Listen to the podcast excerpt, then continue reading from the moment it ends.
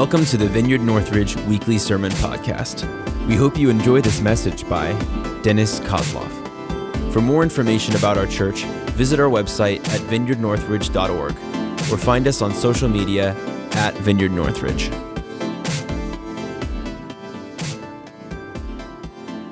Am I on? Okay. Wait for it. Good morning, church. Thank you. Thank you. I love our traditions. Very irreligious. All right. We continue our series that we called The Gospel of God, and it's based on the book of Romans. And we said, like many uh, scholars, that it's probably the most complete presentation of what Apostle Paul believed to be the gospel of God. Good news from God to us, expressing manifesting, making known fully God's heart for us. Uh, I would start with a little disclaimer. I made a big mistake. Last time, Neil covered the content of chapter 6, and he split this chapter in two messages. And I, for some reason, either was I, I, I dumb or bold or both. And I said, i am going to do chapter 7 in one message. And as I started preparing, it's big, thick, dense, convoluted sometimes chapter, but I'm going to try to get it done today with you guys. So, as a result of my mistake, you are going to suffer today.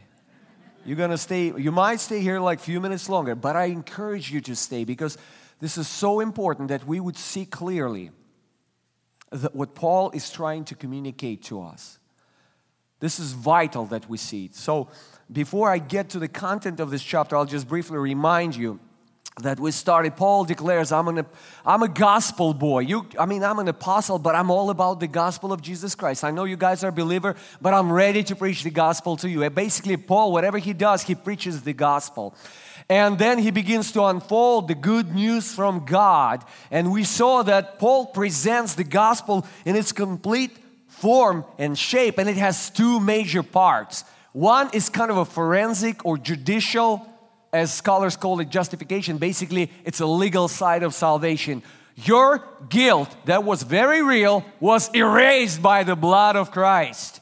You are declared like you like a judge would declare you in the courtroom not guilty. Gable goes down. You're not guilty because what Christ has done.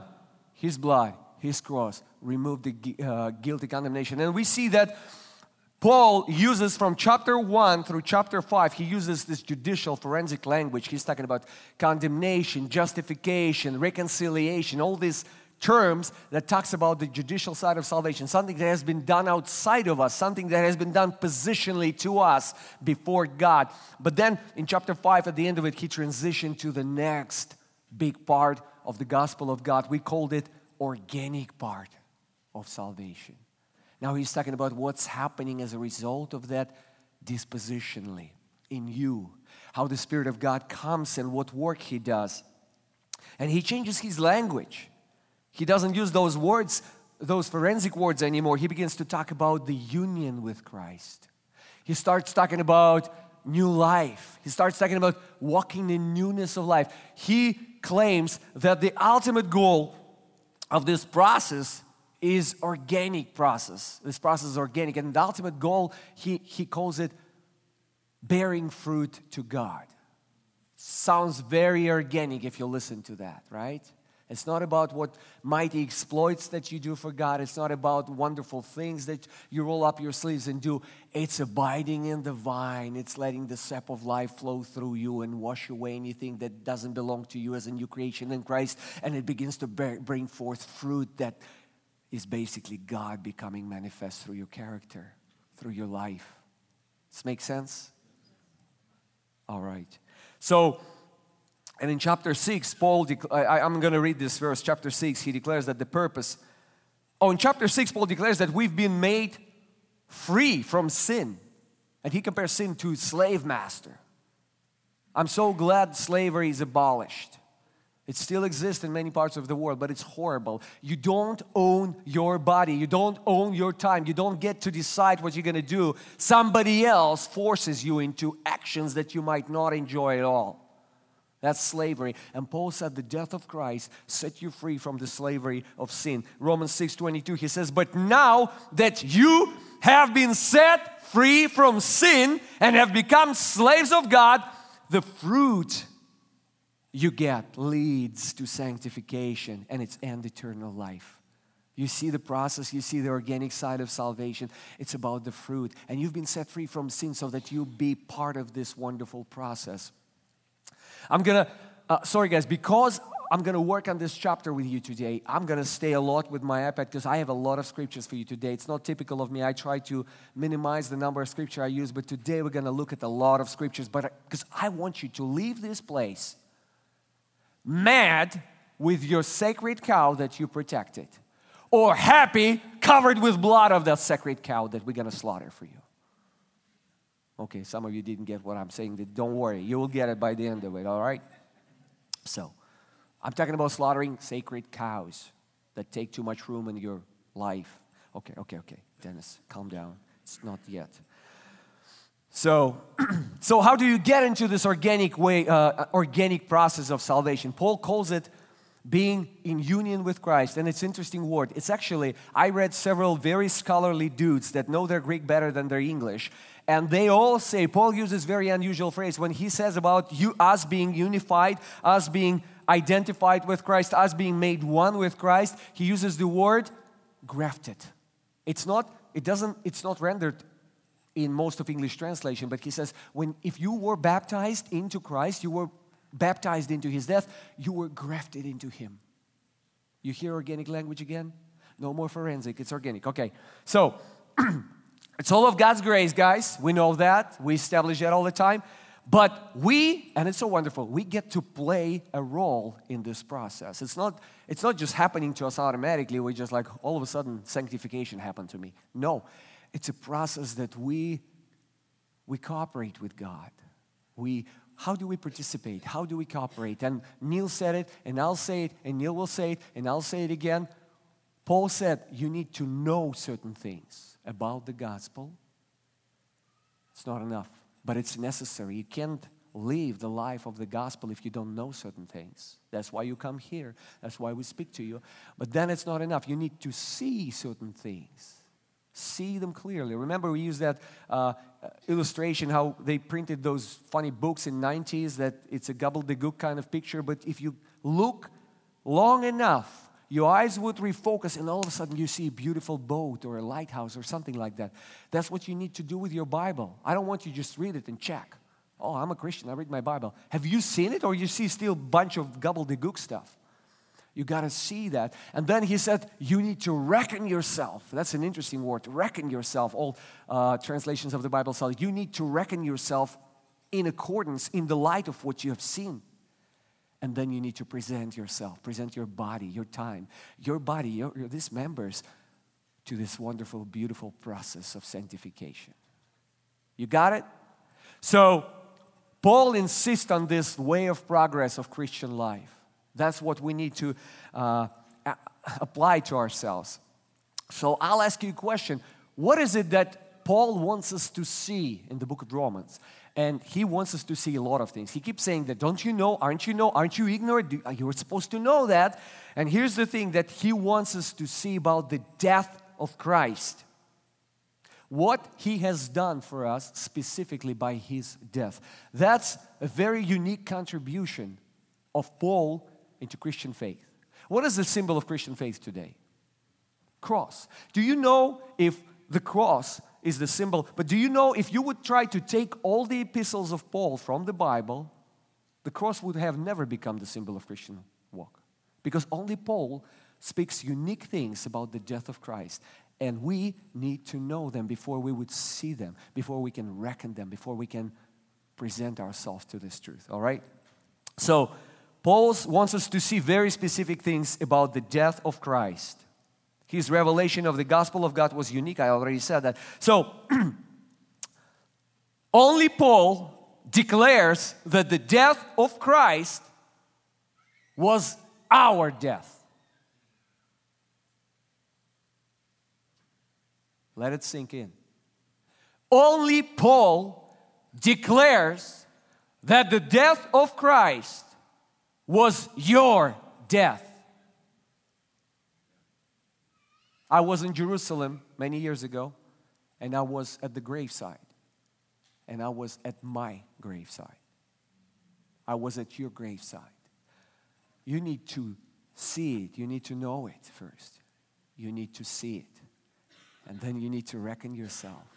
And that's how a life of victory comes into your life victory over sin, victory over depression, victory over anxiety, over timidity, over addiction, anything is found in the cross of Jesus through the death of Christ. That's one thing Paul wants us to see. And I want to read some of the scriptures to remind you. Chapter 6, verses 1 through 3. He says, We have died to sin. Let's read it. What shall we say then? Are we to continue in sin that grace may abound? By no means. That's very emphatic. He yells at me. He yells just like I do. He doesn't yell at me, he yells with me. I yell with him. How can we who died to sin still live in it? Have you seen that you died to sin? Do you not know? Again, here it comes. Do you not know? You are supposed to know it. Do you not know that all of us who have been baptized into Christ Jesus were baptized into his death? Have you been baptized? You've been baptized into the very death of Jesus Christ of Nazareth, right in the middle of it.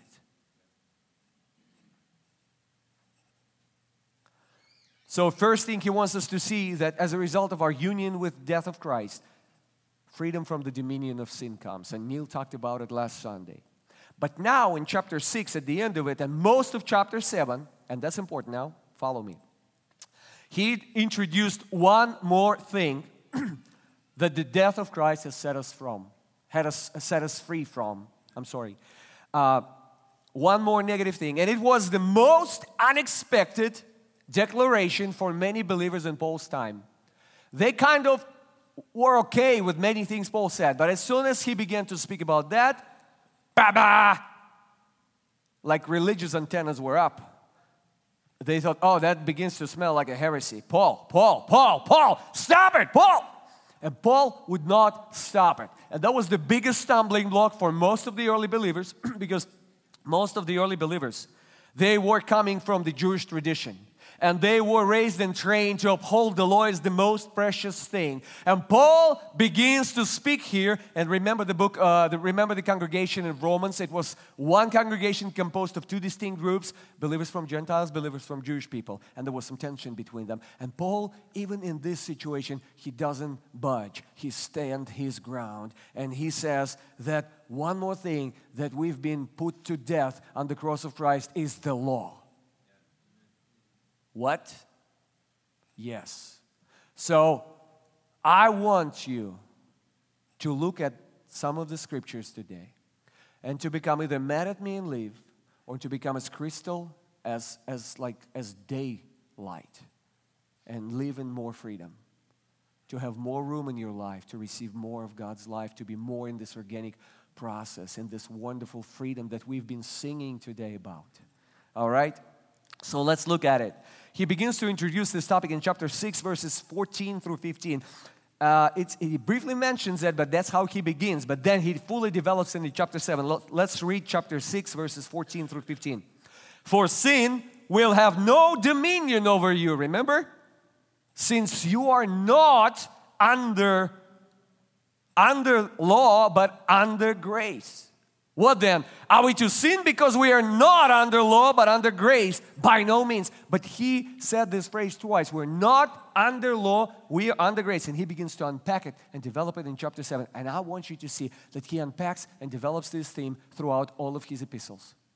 I don't have time to go through all of the epistles of Paul, but in every single epistle of Paul, there is a theme where he stands his ground firm and he doesn't allow any compromise and he's very dogmatic he is adamant, he is emphatic, he is sometimes angry. I can see him red faced with a vein popping up on his forehead. They said he was bald, I don't know. so that was a shocking declaration and a stumbling block. I already told that. So and Paul received the revelation about the nature of the law and its function in people's, in people's life, and he was very strong about it. And it was very personal for him because when you read his description of the problem that begins in believer's life when he begins to allow the law to creep into his life again, you see that it was personal. He knew what he was talking about. And I believe many of you know what I'm talking about because a lot of you have experienced this turmoil, this torture that comes into your soul when you're not clear, when you don't know, when you don't see. I want you to know, I want you to see this, this difference.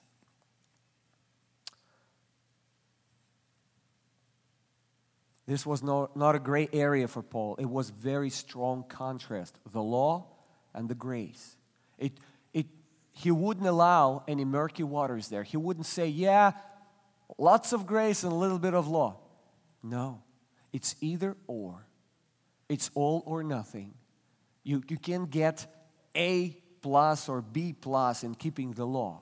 You get 100 points or zero points. Guess how many points we get? Exactly. So let's look at some of the places. The, the, the, most, the strongest passage that Paul, that we can see Paul uh, giving his arguments for this point is, is the book of Galatians. That's what I told you when I uh, can imagine him like red faced and the popping like uh, vein on his, he was mad. He wasn't mad at those guys, those believers. He was mad at the other believers that brought the law to those guys. Let's read it. Galatians 1 6. I'm going to read a bunch of stuff from Galatians. We'll use Galatians as a commentary to what Paul says in, in Romans 7. So let's read Galatians 1 6, beginning from 1, uh, from verse 6. He says, I'm astonished that you so quickly deserting him who called you in the grace of Christ and you're turning to a different gospel. Not that there is another one, but that but there are some people who trouble you and want to distort the gospel of Christ. But even we, but if, even if we or an angel from heaven should preach to you the gospel contrary to the one we preach to you, let him be accursed. What is he talking about? I heard so many preachers using this passage to manipulate you into guilt trips. They're fools. I'm sorry. They, they need to read the whole. He is actually calling another gospel an attempt to bring some of the law back to believers. And another gospel means not a true gospel, a counterfeit gospel, false gospel.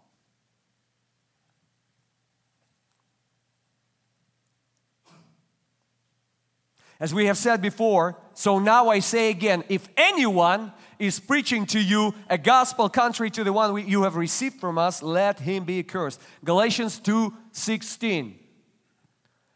Yet we know that a person, that's the same letter, he's still trying to calm down.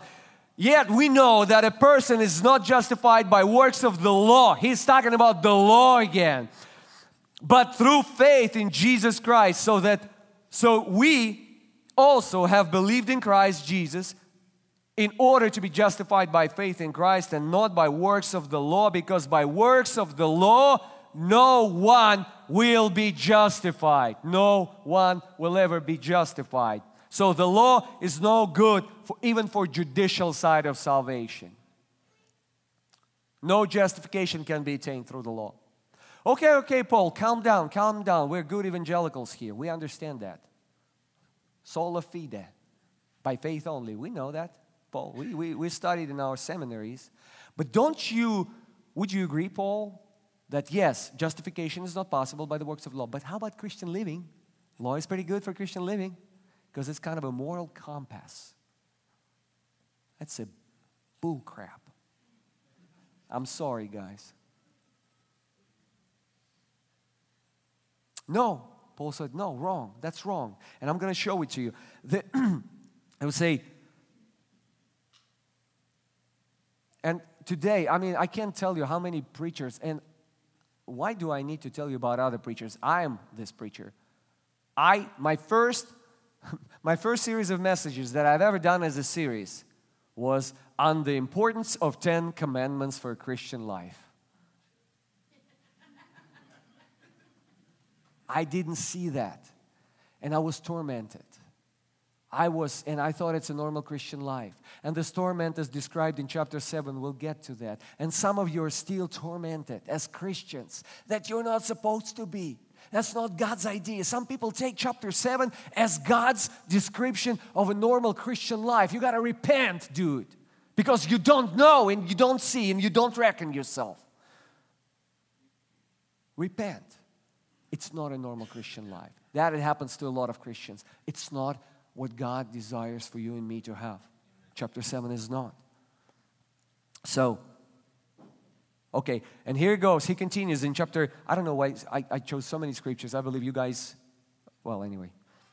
Galatians 2:19, he continues. He says, "For through the law I died to the law." Again, the same idea, so that I might live to God. You want to live to God, you got to die to the law. You want to experience life interacting with the living presence of God in your life, flowing in you and through you, you got to say goodbye forever to the law. You got to say, I'm dead to the law through the death of Christ. If you allow a little bit of the law in your life, and I'm not talking only about specific commandments from the Bible, I'm talking about anything, any exhortation, any instruction from the Bible that you turn into a condition of your successful walk with God. Reading the Bible. I read the Bible every day for at least an hour. And that's my law. That's why I understand. Praying for an hour, or praying in tongues for three hours, or fasting, or doing this, or preaching the gospel, or helping in the church, or here's a big sacred cow that needs to be slaughtered tithe. Scary word 10% of my income to the church. Ooh. It's going to kill my finances if I don't do it. That's a,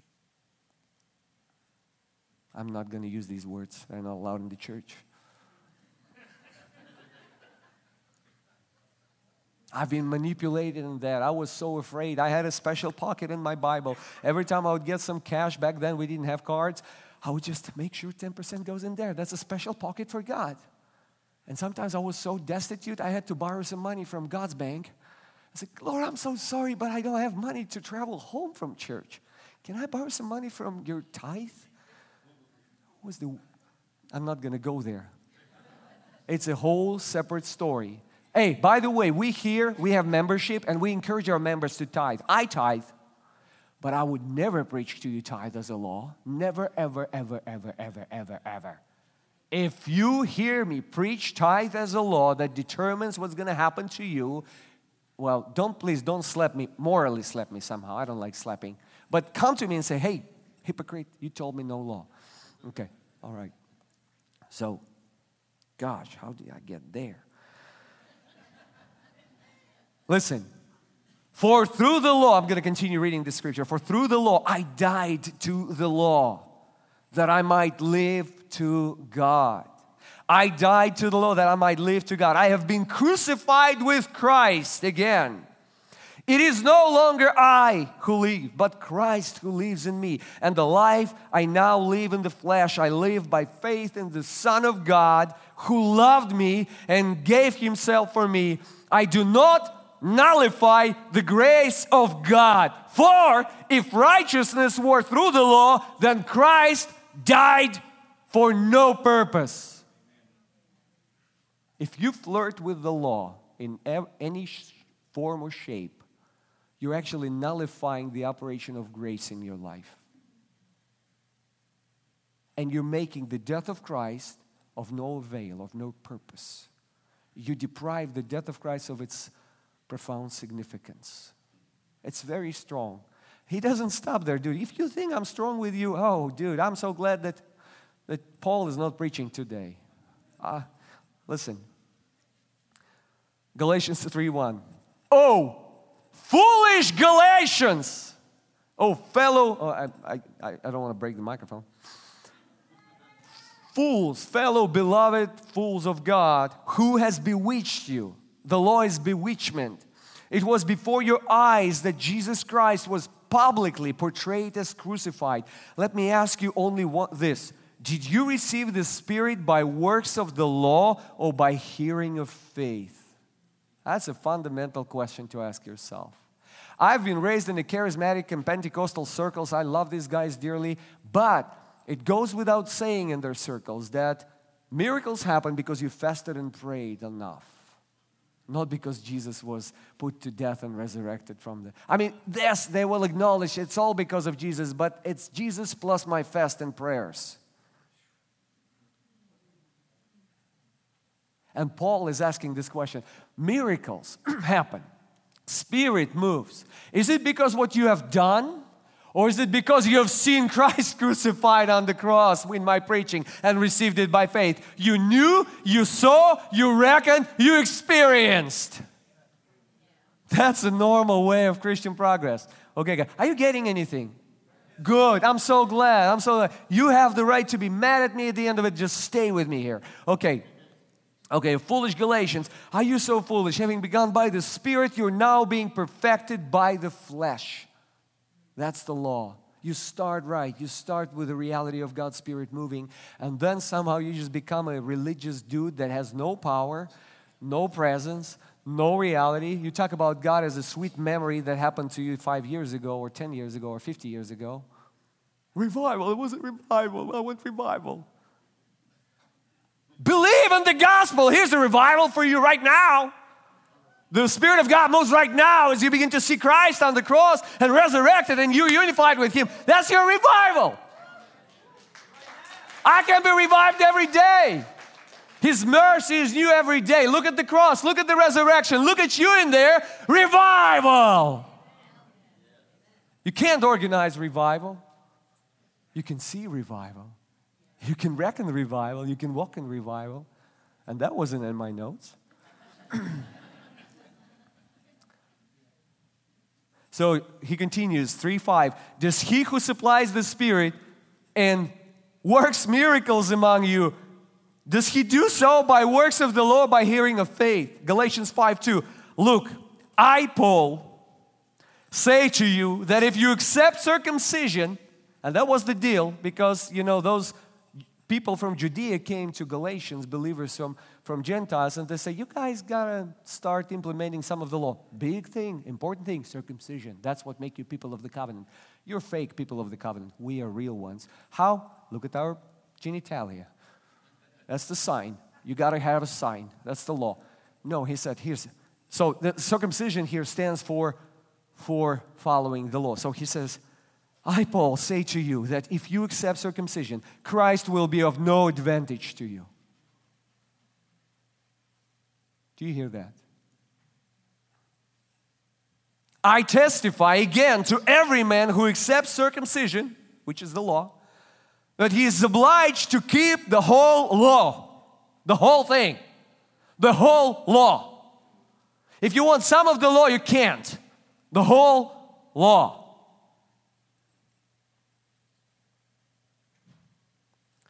You're severed from Christ if you want the law.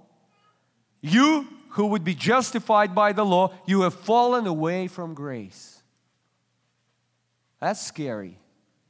And you know what cuts you off grace of God? Not your sin. Grace actually helps you with your sin.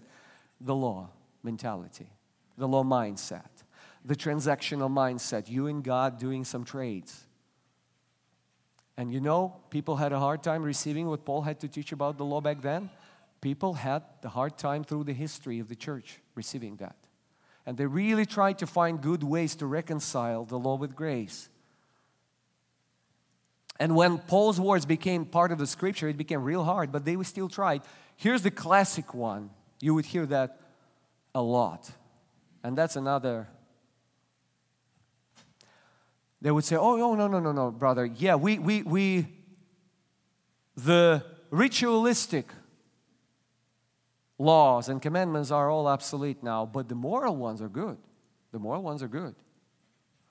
If you read it carefully, Paul does not give you any right to pick and choose. If you want to say, Thou shalt not kill, you want to say, Thou shalt not eat shrimp. you should do the whole thing. You, you, there's no, in the nature of the law, there is no ground for such cherry picking approach that a lot of Christians do. You have to be dead to the law, to the whole thing. So Paul is very strong. So, why was Paul so dogmatic? Why was he so adamant? Why would he not budge? And we should be the same way, I believe. Well, because the light of the gospel was revealed to him. And this, in this light, he saw the true role and the true purpose and the function of the law. That is why he is so strong and he speaks about it as nobody else does. Let's look at some of his strong sayings. I'm not going to go extensively through all of the scriptures. And guys, I will entertain you some, don't worry. So stay with me.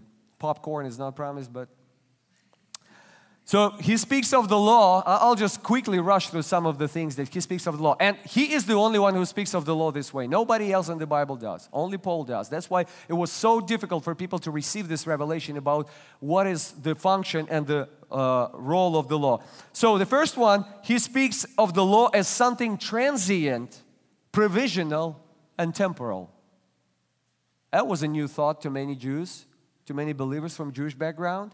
He speaks about it in, in the book of Hebrews. He speaks about it in Second Corinthians. Do you know that actually Paul's contribution that today if you buy a hard copy paper Bible, you would have one half, what is it called?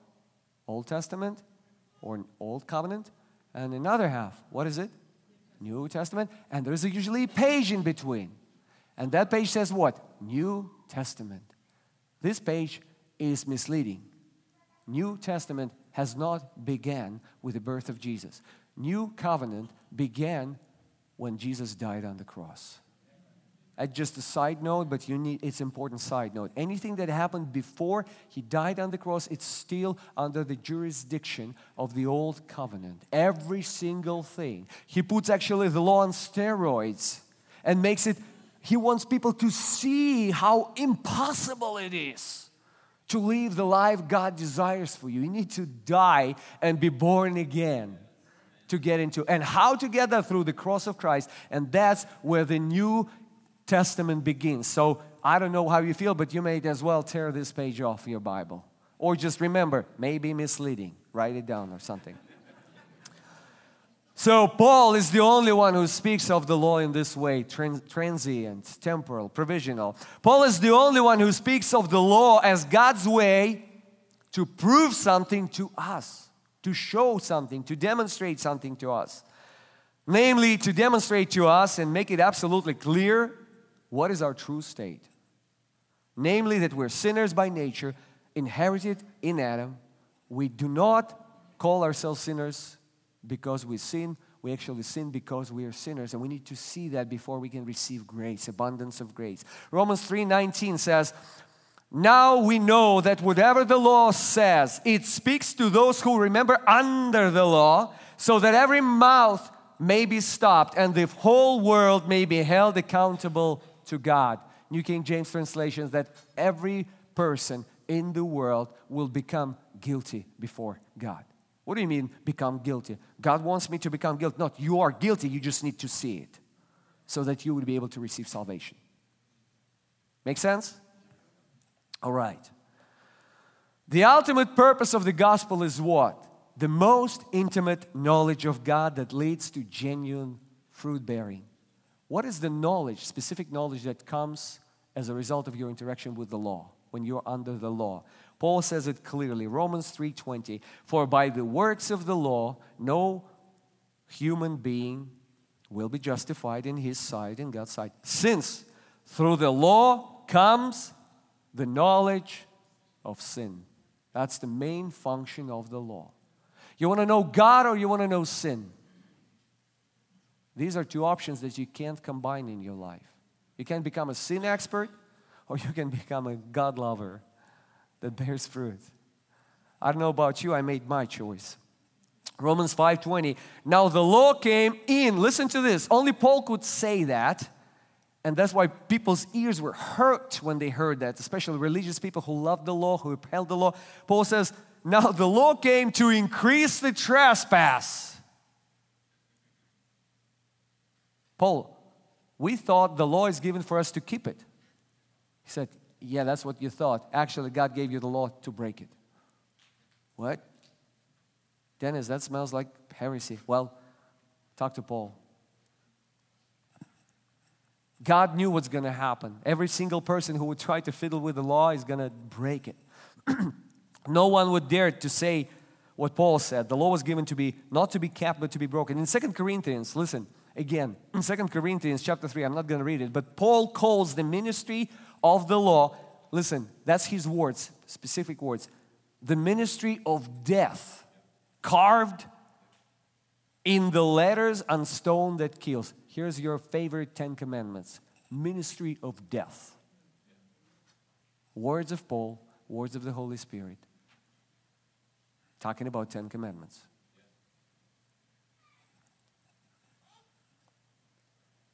So why, why, why this law was given to be broken, to, to bring death? Actually, death was already within us. It needs to be exposed. It needs to be shown. It needs to be manifested. It needs to be made clear to us. So he said that the law is given, and oh, in Timothy. I, I don't have time, guys. We, we can easily do it a seminar, and I'm not going to, and I'm going to force myself to stop going to the scriptures right now and get to the end of my message so that you can, you can enjoy your wonderful non kosher meal today, all right? So, but bear with me a little bit. So, yeah, Paul in First Timothy, he says, Timothy, I know there are some people in your church who want to be teachers and preachers. They want to teach and preach the law. Shut them up. Don't let them. Why? Because they want to preach the law. What law does? Well, when, what we do when we preach, Paul describes this the aim of our instruction is a genuine love, which is from God, to one another that flows out of the pure heart and clean conscience. You know what it is? It's a result of the gospel. And whoever comes and begins to preach the law destroys that. People don't have a pure conscience anymore. They don't have, they don't have pure heart. They, unpure heart cannot hold and exercise any faith. There's no reality of God, and there's no reality of God's love among people. That's what the law does. I recommended it before, and I can recommend it again. There's a movie called The Chocolate. Uh, you guys watched it after I told you. It's a great movie. Show the spirit of religion, what the religion does. And the law is the mindset of any religion, it's the backbone of any religion. So, Paul's revelation of the gospel is what propelled him to give a radically new interpretation of the law, and that should be our interpretation of the law. He saw clearly what happens when Gentiles receive the good news. Paul was called to be an apostle to Gentiles. Here's the thing that he saw over and over again. He comes to these pagans, he comes to these idol worshippers, and he begins to draw a picture of Jesus, the only Son of God how He died for them, how much God loved them. And He rose again from the dead, and the living Spirit, the life giving Spirit, is available to them to become the sons, the children of God. And those Gentiles would go, Ah, give it to me. And they would get full, their life would get transformed. They would drop their idols, they, they would fill with life, hope, courage, new life. And then he saw what happens when the guys from Jerusalem would come and bring a big book, the Bible, and pull this Bible and start giving them instructions that was based on the law mentality. And before you know it, all this joy is gone, all this excitement is gone, all this reality of God's presence is gone, and they just become a parody of a synagogue with a Christian sign on the top of it. And that's that's a problem of many churches today. I, I, I have a hard time visiting churches, honestly. I love our church here. I love the freedom of the Spirit we have. You know why? Because the gospel is preached here. The freedom. We don't preach the law. We preach Jesus Christ crucified and who was resurrected. And now you're one with Him, and you can expect this reality to manifest on the daily basis in your life. That's why we celebrate together. I hate this. Sorry and sermons. Oh. Dennis, you're prideful. None of your business. God deals with me individually, all right? Okay, okay, guys, I'm, I'm wrapping it up. I'll try to wrap it up. but I, if, if some of you want to study this topic thoroughly, I recommend one author. His name is Andrew Farley, and he wrote a bunch of books, very good books. There's a specific books that he deals step by step with every single thing. It's called The Grace Message. But all of his books are pretty good. all of his books on, on the distinguishing law and the grace. Very good. So, gosh, I made this sermon so long. So I'm to rush right now. Buckle in. I'm to rush. I'm to speed up. Don't give me a ticket. Okay. So, why would Paul not budge and why we are so easily budged? Because Paul had this plumb line revelation. Martin Luther had this plumb line revelation. And I, I believe I had a little bit of this plumb line revelation. I believe Neil got some of this plumb line revelation. Now begin, I believe Lyndon got some of this plumb line. You know what plumb line is? You know, it's something that you measure how straight that it's a standard for you to see whether it's crooked, whether it's off, whether it's wrong, or whether it's right. Paul had this plumb line revelation, and I want to give it to you. And that's what it was the foundational difference and contrast between the law and the grace. He saw it so clearly. So, any attempt, anything that would uh, remotely smell like mixing them, would get him into a fighting mode. fighting Irish.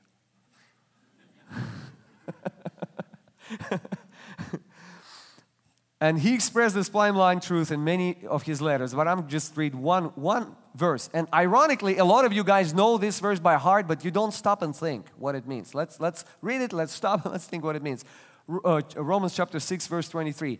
For the wages of sin is death, but the free gift of God is eternal life in Christ Jesus our Lord. I knew it by heart for years. I only began to understand it a few years ago.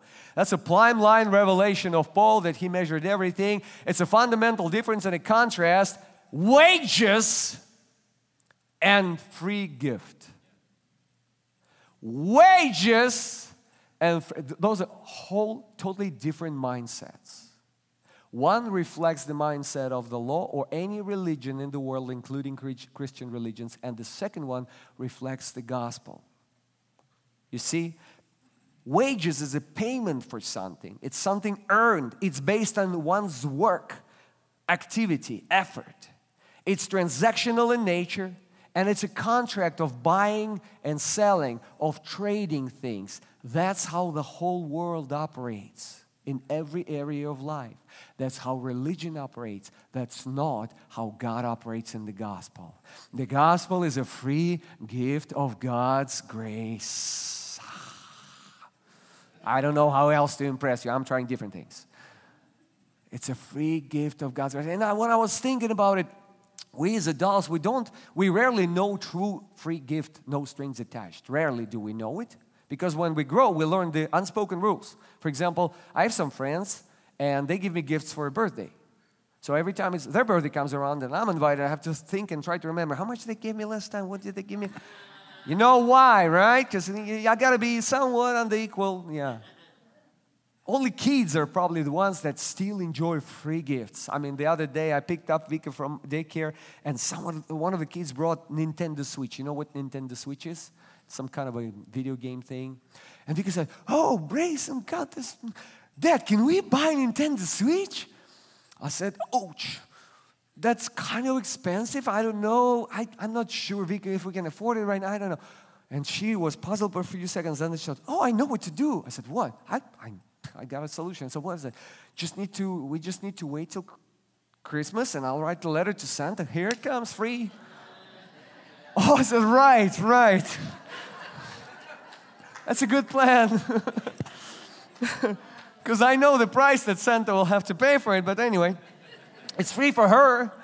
So, in, in a sense, guys, we are like children, but we're adults. We know that the price, it's not free. Nothing is free in this world, but salvation is free because the price has been paid. And you don't get to contribute to this payment, please. It's a free gift of God's grace. Hey! Oh man, ah! I don't know what. I want to do something I want to shake you up with this. Okay, I, I, I'll skip most of my message, but I want to come to the. So Paul saw that the result is the same. Life is gone. Reality of God is gone as soon as people begin to flirt with the law. That's why he stood so strongly. And what if you allow this mentality of religious mindset, the backbone, this, this law mindset to, to get. And by the way, I'll, I'll say it one more time. I'm not talking about specific commandments from the Bible. I'm talking about anything that you turn into a law, anything that you turn into something that God is supposed to pay you wages for. Anything. Prayer, Bible, nine commandments, 316 commandments, one commandment, tithe. Any, any of that, any of that, any of that, okay? So uh, in chapter 7, beginning from verse 95, it's an extensive passage. I'm going to read it to you. But Paul describes a person, what happens within him, what, what happens to that person when he allows the mindset of law to creep into his life and he tries to abide and he tries to be under the law without realizing it sometimes. Here's what happens Romans 7 25 and on. What then shall we say? That the law is sin? By no means. Yet if, yet if it had not been for the law, I would not have known sin. We covered that before. For I would not have known what it is to covet if the law had not said, You shall not covet. For sin, seizing an opportunity through the commandment, produced in me, sin produced in me all kinds of covetousness. For apart from the law, sin lies dead. Apart from the law, sin lies dead. I was once alive. Remember when I received Jesus? I was once alive apart from the law, but then the commandment came, sin came alive, and I died. That's the experience of many, many, many Christians. I, I feel so sorry for young Christians who experience true life, true joy when they hear the gospel of Jesus Christ, but then they join a church and commandment comes and sin comes alive and they die. They die. The, the very commandment that promised life proved to be death to me. For sin, seizing an opportunity through the commandment, deceived me and through it killed me. So the law is holy, and the commandment is holy and righteous and good. Did what? Did that which is good then bring death to me? By no means. But it was sin producing death in me through what is good, in order that sin might be made known as sin, and through the commandment might become sinful beyond measure. What? When you embrace the law mentality, sin not only arises, it increases, it grows, it begins to dominate, it becomes increasingly sinful beyond measure, it said. That's what the law does, whether you believe it or not, whether you're Christian or not, whether you have a great conscience and you are not religious at all. If you try to put yourself under any kind of law to earn God's approval, you're going to reap this. You know, several years ago, they, they made a study. You know that anything that happens on internet remains there? Do you know that? So there are all kinds of traces of all kinds of activities that can be collected and that can be analyzed. So several years ago, they collected a lot of data from the US users of internet and they analyzed it. And different ways the internet traffic was analyzed. And an interesting thing happened. When then, then they begin to impose that knowledge to the map of the United States. And do you know that the number one concentrated areas of the internet pornography consumption was found where? What's called the Bible Belt of America. That's like, why? Is it because those horrible Christians in Kentucky are just big hypocrites? No, it's because a lot of they're not clear about the difference between the law and the grace. And that's what happens. That's exactly what happens. So they, they try to be good, good Christians. And they try by putting themselves under the law. And as a result of that, every night they go and watch porn and then they feel horrible about it. So here's what, what uh, Paul continues. Now, if I do not, oh, he, he says, for we know that the law is spiritual, but I'm of the flesh, sold under sin. For I do not understand my own actions. For I do not do what I want, but I do the very thing I hate. Now, if you do, if I do what I do not want, I agree with the Lord that it is good. So now it is no longer I who do it, but sin who dwells within me does it. And these words should sound familiar to you because Just a few minutes ago, I read Galatians. He said, The true Christian life is no longer I who live, but Christ who lives in me. That's what happens, and that's what increases when you're under the grace of God. But if you put yourself under the law, the opposite happens. This happens. It says, Now it's no longer I who do it, but sin that dwells in me. It's almost like one of those weird movies when the alien comes and puts eggs into human being and he's a normal human being ooh, ooh, and all of a sudden certain moment comes and that thing comes out. So there are two of you now a nicer version of you and this. I promise that happens to every single person who puts himself under the law trying to walk and be good for god who's not receiving god god's uh, free grace as a gift so I find the law that when I want to do right, evil lies close at hand. For I delight in the law of God in my inner being, but I see in my members another law, warring, waging war against the law of my mind and making me captive again to the law of sin that dwells in my members. Wretched man that I am horrible condition. I'm miserable, guys. If I'm 100% honest, yes, I go to the Bible and I put on my best clothes for the church and I can quote, but I, inside, I feel horrible. I feel like a hypocrite because I'm not a good Christian. I try hard, it doesn't work. It doesn't work because you don't see the gospel as a free gift of God's grace, all right? Okay, guys, I, I'm finishing. Please trust me. I'm fine? Somebody said fine. Okay, that's their, their, their fault now. and then he says, Who will deliver me from this body of death? Thanks be to God through Jesus Christ. He lets this spoiler slips out of his mouth. And spoilers of the movie. The movie comes in chapter 8 and it's a great show, action packed. But he's finishing this thought again. He says, Well, so when I'm under the law, I myself serve the law of God with my mind, but with my flesh, I serve the law of sin. That's a situation of anybody who would ever live under the law. So, guys, I, I was thinking of what is a good illustration of the law, and I, the Lord gave me this. A number of years ago, people discovered that asbestos has great qualities to it. It can stop fire from spreading and it can save us from dying. Hallelujah. And they started putting asbestos in every single thing they could possibly think of. But later, they came to know that it kills you. And now, until today, we have a lot of problems related to that. People try to remodel their house, they tear off the carpet, boom, asbestos. And they can't even fix it now. They have to call the special crew, and it's, that's what the law does. Just remember that. Anything that smells like the law, any sermon that you hear that puts this mentality on you, just remember it's good, it's glorious, but it's asbestos. It's gonna kill you. And Paul in the beginning of that chapter, he gives an illustration, and I love this illustration. I'm not going to read it to you. I'm going to I'm finishing with this illustration. I'm going to retell it in my own words. In the very beginning of chapter 7, those of you who read it this morning, you know it. He the illustration Paul uses is a real bad marriage.